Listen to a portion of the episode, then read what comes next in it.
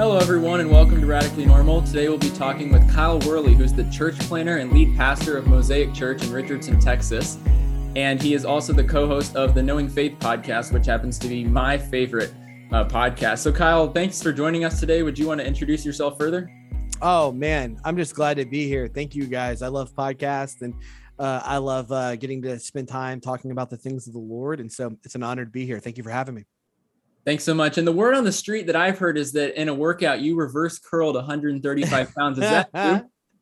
Uh, you know that story has become more uh, more myth. You know, it's like never let the truth get in the way of good story. And JT certainly, uh, one of my co-hosts on Knowing Faith, has certainly not allowed that story to die off. Um, no, I do. Um, I do have some uh, powerlifting in my background, but I don't know that I, I. If it was a reverse curl of 150 pounds, it was certainly not orthodox. It was not a. It was not a standard or uh, ergonomically correct way to reverse curl that much weight. So I, I wish that I could just stiff, straight arm, reverse curl 150 pounds, but I'm not there yet. Maybe in the new heavens.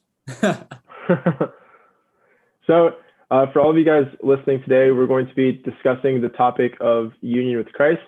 Um, so just jumping in and getting into the first question, um, you know, this has, um, you know, been historically um, and still is, um, you know, very popular doctrine and topic um, that, you know, has been, been growing. We know that you talk about it a lot. And we want to discuss it with you today.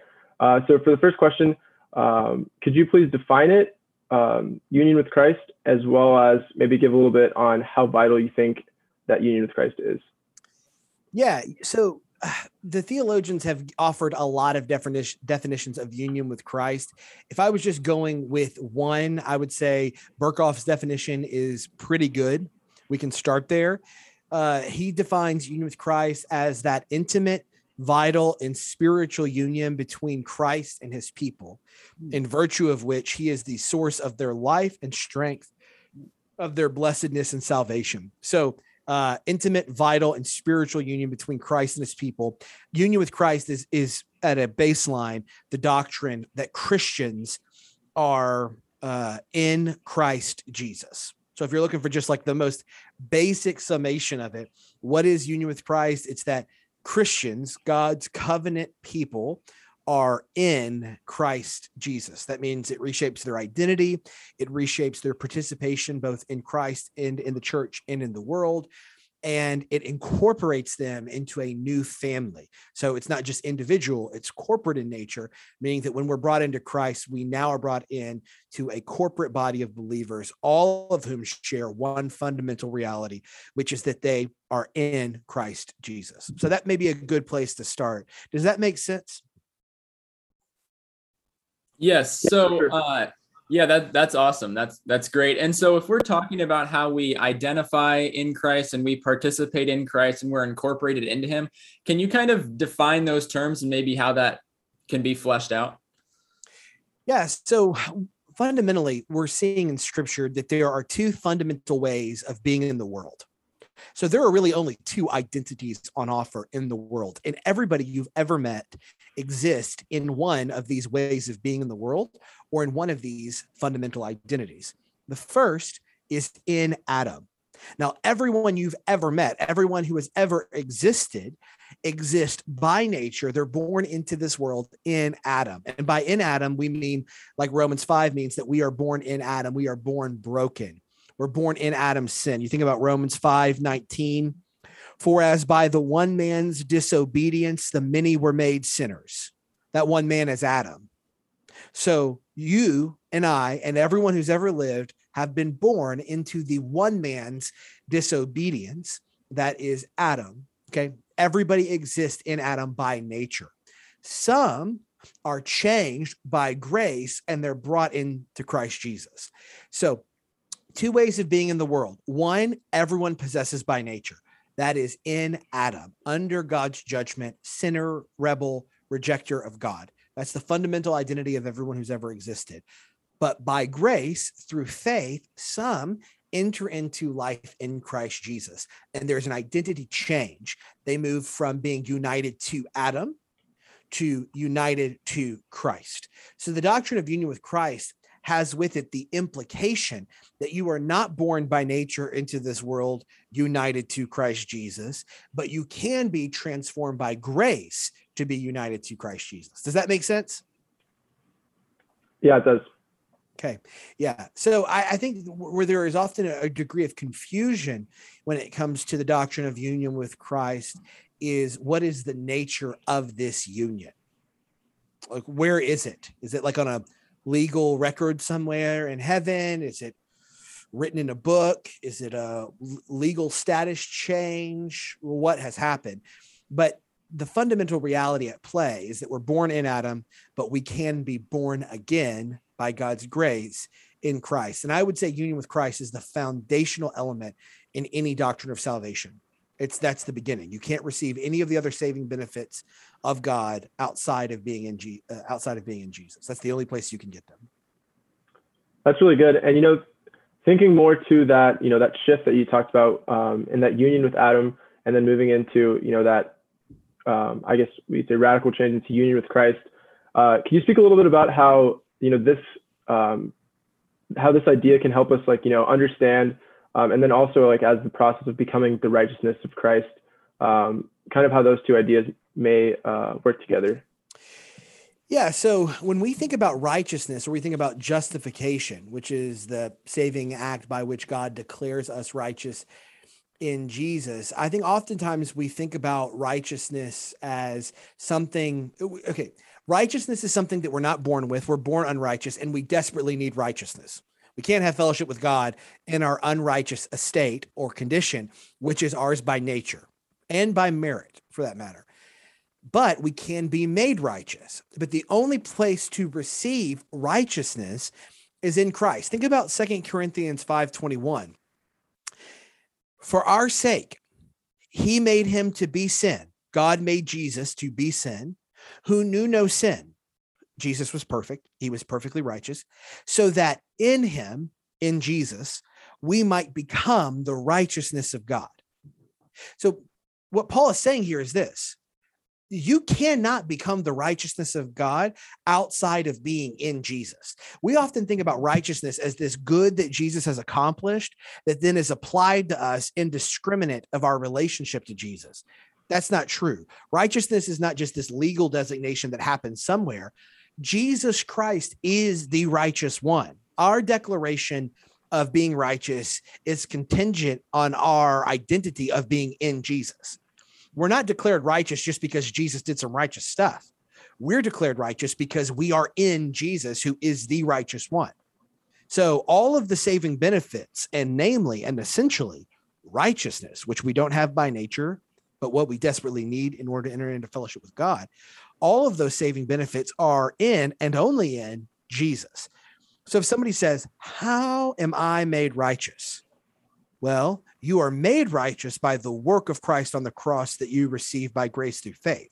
Where do I receive this righteousness? In Christ alone. That's it. That's the only place to get it. He's the righteous one. If you want to be declared righteous by God, you have to be in him who has been declared righteous by God. That's Jesus. That's awesome. Really that's a good that's helpful because it takes it from being more ethereal to more tangible and intimate. So when we hear so like for instance people get baptized and we hear they're buried with christ and baptism raised to walk in newness of life. So what does it mean for people to participate in christ? Like galatians 2.20 i've been crucified with christ. What is that what do you what, how do you take that to mean? Well participation is the right word to use because this uh, union is uh, is as the theologians like Berkhof or Bavinck would have said, it's a dynamic union. It's vital. It's living. It's it's active. It's participatory. And so when we think about the doctrine of union with Christ, it begins as a fundamental change in identity. Excuse me, a fundamental change in identity. Beyond that, though, it becomes the mode of our participation in the world. And this, uh, it's a little bit like this. Uh, you remember when you were, you were growing up and you're playing tag or you're playing hide and go seek and you you establish like a safety, like a home base where you could not be tagged, right? right. Um, like the doctrine of union with Christ is that home base. Being in Christ Jesus is that home base, except it's not confined to one location. It moves with every believer who moves in the world. it's moving and dynamic. It's all around you. Union with Christ isn't just something static, it's something that is vibrant and participatory. And I think that your reference to the baptism formula that we find in Romans 6, you know, we were buried there. This is Romans 6 4, which you were referencing a minute ago. We were buried, therefore, with him by baptism into death, in order that just as Christ was raised from the dead by the glory of the Father, we too might walk in newness of life. Paul continues. For if we have been united with him in a death like his, we shall certainly be united with him in a resurrection like his. So here's the hope of union with Christ. Paul is looking back on the actual historical events of Jesus, both his death and his resurrection. And he's saying to be in Christ Jesus doesn't just mean that you have been united to Jesus's death. The Christian life, living life in and with Christ, is not just about dying to things or what the theologians have called the work of mortification, putting things to death. It's also the life of Christ, the resurrected life. So the Christian life, participating in Christ Jesus, doesn't just mean that we put to death those things that are not a picture of life in Christ or that are not congruent with the life in Christ that God has invited us into. It also means that we put to life those things that are congruent with the life in Christ. So uh, just real simply, uh, union with Christ, our participation in Christ, means that we have been given a new identity that doesn't just save us from what was, it invites us into what could be.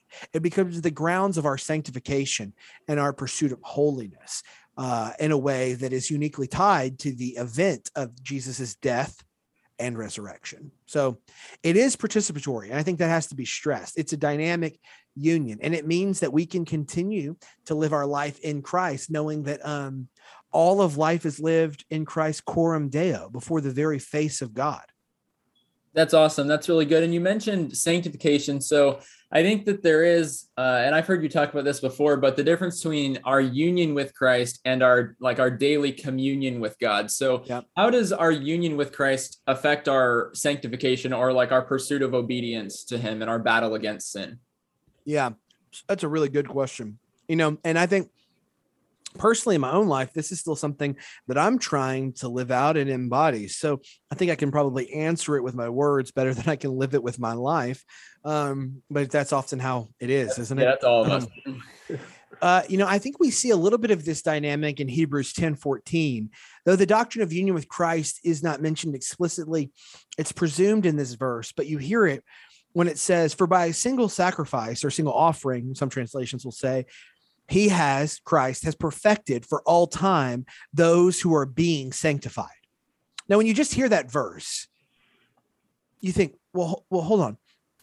He has perfected for all time those who are being sanctified. Isn't sanctification the process of being made holy or perfect? But the, the verse has already said he has perfected. So what's happening here? What's happening here is we're getting a picture of the difference between union with Christ and communion with God. Union with Christ is where all of God's saving benefits are secured forever for God's people. When you're brought into union with Christ, you are brought into the positional perfection of Jesus Christ. Nothing can ever change that. It's unbreakable, it's unshakable. That foundation can never be removed. It's received by grace through faith in Jesus, faith in Jesus, which draws everything from the work of Christ and contributes nothing to it. Christ holds the positional perfection of his people forever because Christ is perfect and his perfection is given over to them. That's the doctrine of union with Christ. Communion with God is where we learn to embody and enjoy all that God has secured for us fully for good forever in Jesus. So think about it like this union with Christ is the fundamental change in who we are. Nothing can ever remove it once it's been granted. But our communion with God, it can deepen and it can be disrupted. Okay. Our communion is our embodiment of all that is already true of us in Jesus. It's our enjoyment of all that is good for us that is already present in Jesus. So enjoying uh, or uh, Union with Christ is when all of those things are granted and legally received by the believer. Communion with God is where those things begin to deepen in their enjoyment and embodiment. You know, um, I am my father's son. I am Joe Worley's son. There's nothing that can change that. I am his son. His blood is in my veins. That is a fundamental reality of my life. I am a son and I am a son of Joe Worley. Nothing can change that. Even if he wanted to disown me, he, he, he could, I would still be his son. Even if I wanted to disown him, I would still be his son. If I never laughed like him, looked like him, if none of my mannerisms ever mirrored him, I'd still be his son. It is a it is a fact. I am the son of Joe Worley, but in ways that I am both aware of and unaware of over time, I begin to embody more and more of the life of my father. Sometimes in ways I don't even want to, you know, I think we all do that. Union with Christ is that fact. When you are brought into union with Jesus, you are now a child of God. Nothing can ever change that.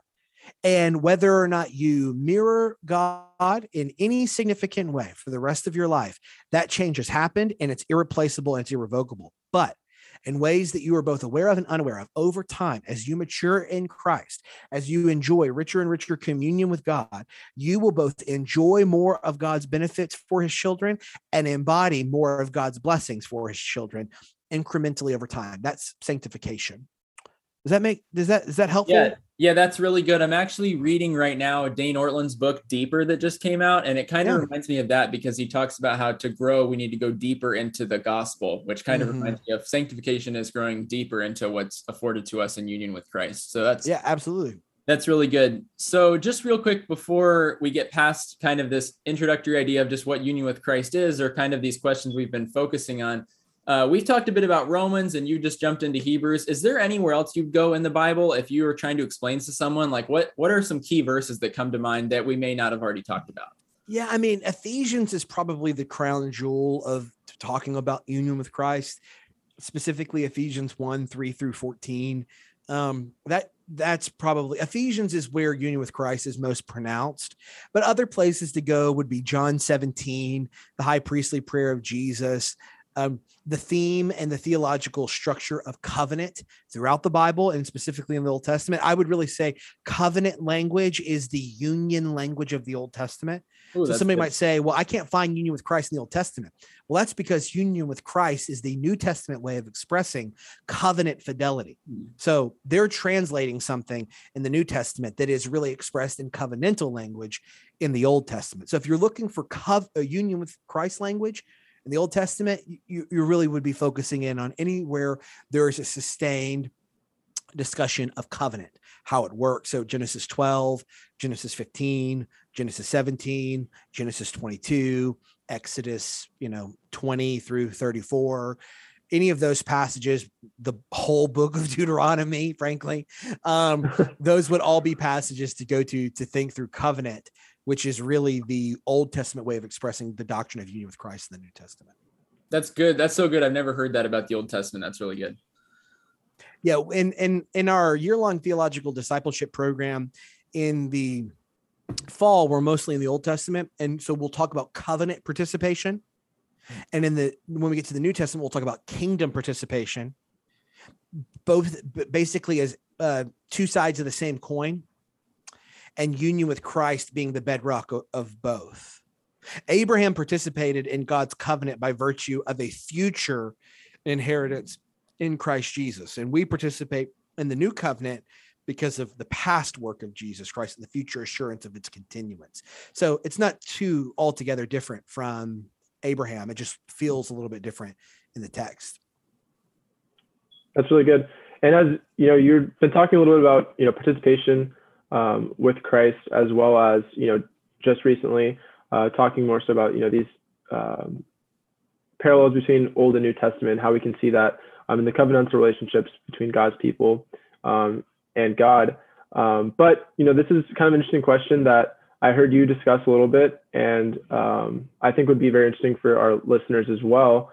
but uh, so moving into into this next question, is there union with Christ in creation or does it begin at the incarnation? Yeah, that's a good question. So I think if we're talking about uh, union with Christ as a, I'm about to throw out some big words here. Um, trying to think about a way around them. I, I, if we're thinking about union with Christ as a ontological or metaphysical reality, then union with Christ does not begin at creation. It has a starting point before creation. The reason we know this is that even in Ephesians 1, verses 3 and following, we're hearing this kind of language. Blessed be the God and Father of our Lord Jesus Christ, who has blessed us in Christ with every spiritual blessing in the heavenly places. All those ins in Christ, you know, those mm-hmm. are all of our little union with Christ prepositional phrases. But listen to verse 4 even as he, this is referencing God the Father, even as he, God the Father, chose us in him before the foundation of the world. So election happens in Christ, and election is a pre creation reality. So for the believer, for Andre and for Michael and for Kyle and for all Christians everywhere, past, present, and future, globally and historically, their their union with Christ is chosen in Jesus before the foundation of the world. So, in that sense, union with Christ occurs or happens in some mysterious plan of God's providence before the world is ever created. So, so yes, uh, union with Christ exists prior to creation. Now, is it received prior to creation? Well, no, the fall hasn't happened prior to creation. What happens after creation is that what is now true in the eternal decrees of God become actualized in the history of redemption. And so, you know, Andre, you were born in what year? 1999. 1999. That's barely. You, you came to faith when? Uh, 2011. 2011. Okay. So you come to faith in 2011 in some mysterious plan of God's providence, Andre is chosen in Christ Jesus, not in 1999, not in 1998, not in 2011, but before the foundation of the world. Now, when is that actualized in your life? Well, it's when you respond to God's grace through the instrument of faith. You are now brought in by God's grace through faith into Christ Jesus now what was promised what was set apart what was decided on before the foundation of the world has occurred within the history of the world. So if the if the question is when am i united to christ? Well the the answer is you were united to christ before the foundation of the world. But also you were united to Christ in 2011 when by God's grace through the gift of faith you received what God had been determined to give you all along so I really like that. I love how you know you kind of bringing that back into how it really applies to us and making that more personal. Uh, you know, thinking more along those lines. Um, you know, what encouragement would you give um, to our listeners or anyone who might stumble across this this podcast of you know why um, this uh, doctrine of union with Christ is vital to our lives today, how we live our lives, and you know how we go about thinking about um, our relationship and participation with Christ. Yeah, well, I mean, I think it begins with the the the recognition that the doctrine of union with Christ is the great assurance for the Christian believer because it's a promise that God has guaranteed salvation in Jesus for all who will respond to Christ Jesus by placing their faith in him. This designation change is uh, not subject to the whims or the will of man. And because of that, God keeps us in Jesus from the beginning all the way to the end.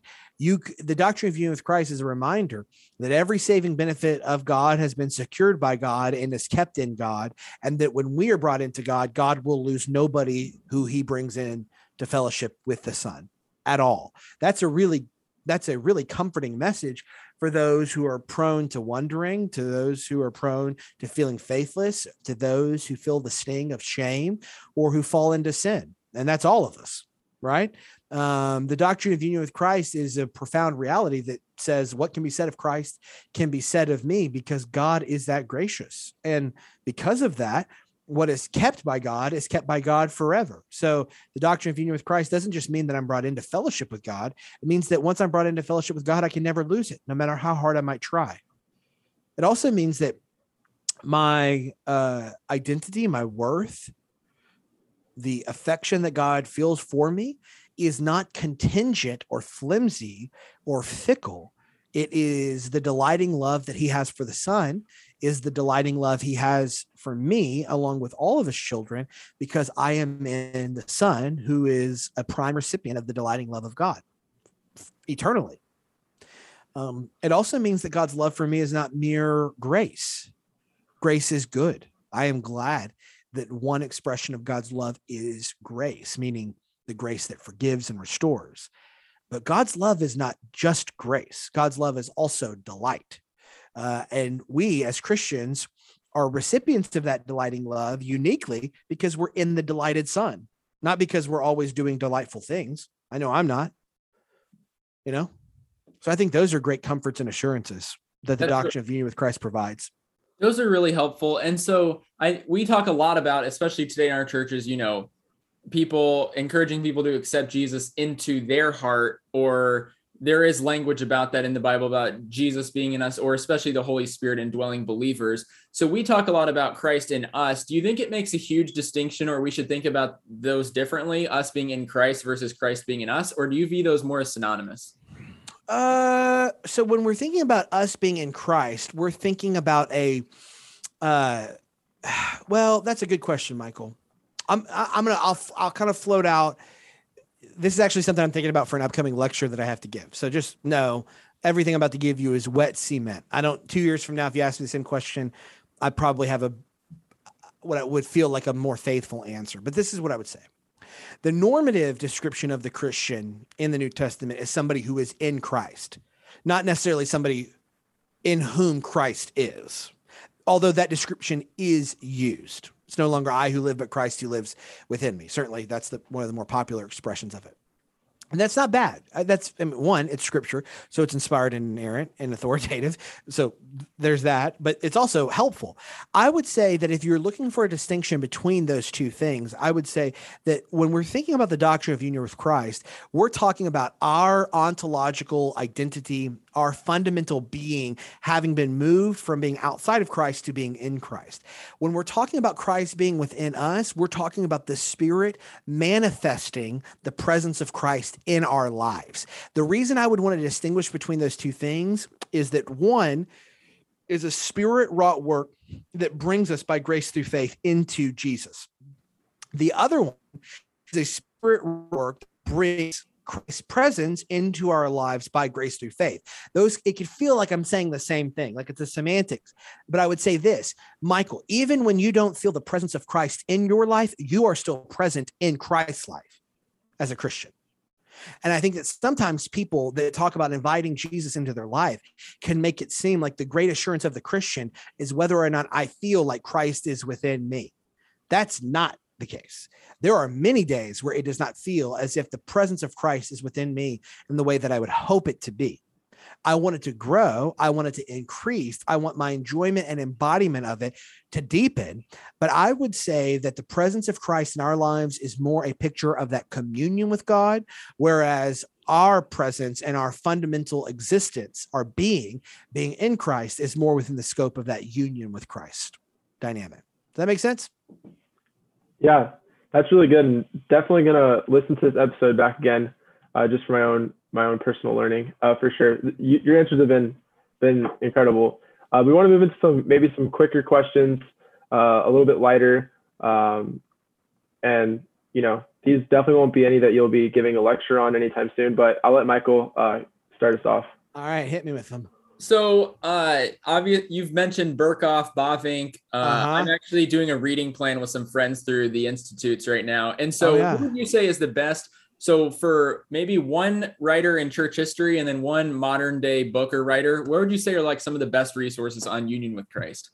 Well, I mean, the best historic stuff is going to be in Calvin's Institute's Doctrine. Oh, I'm in the right place. You're in the right place. I mean, a, good second is going to be Bavinck.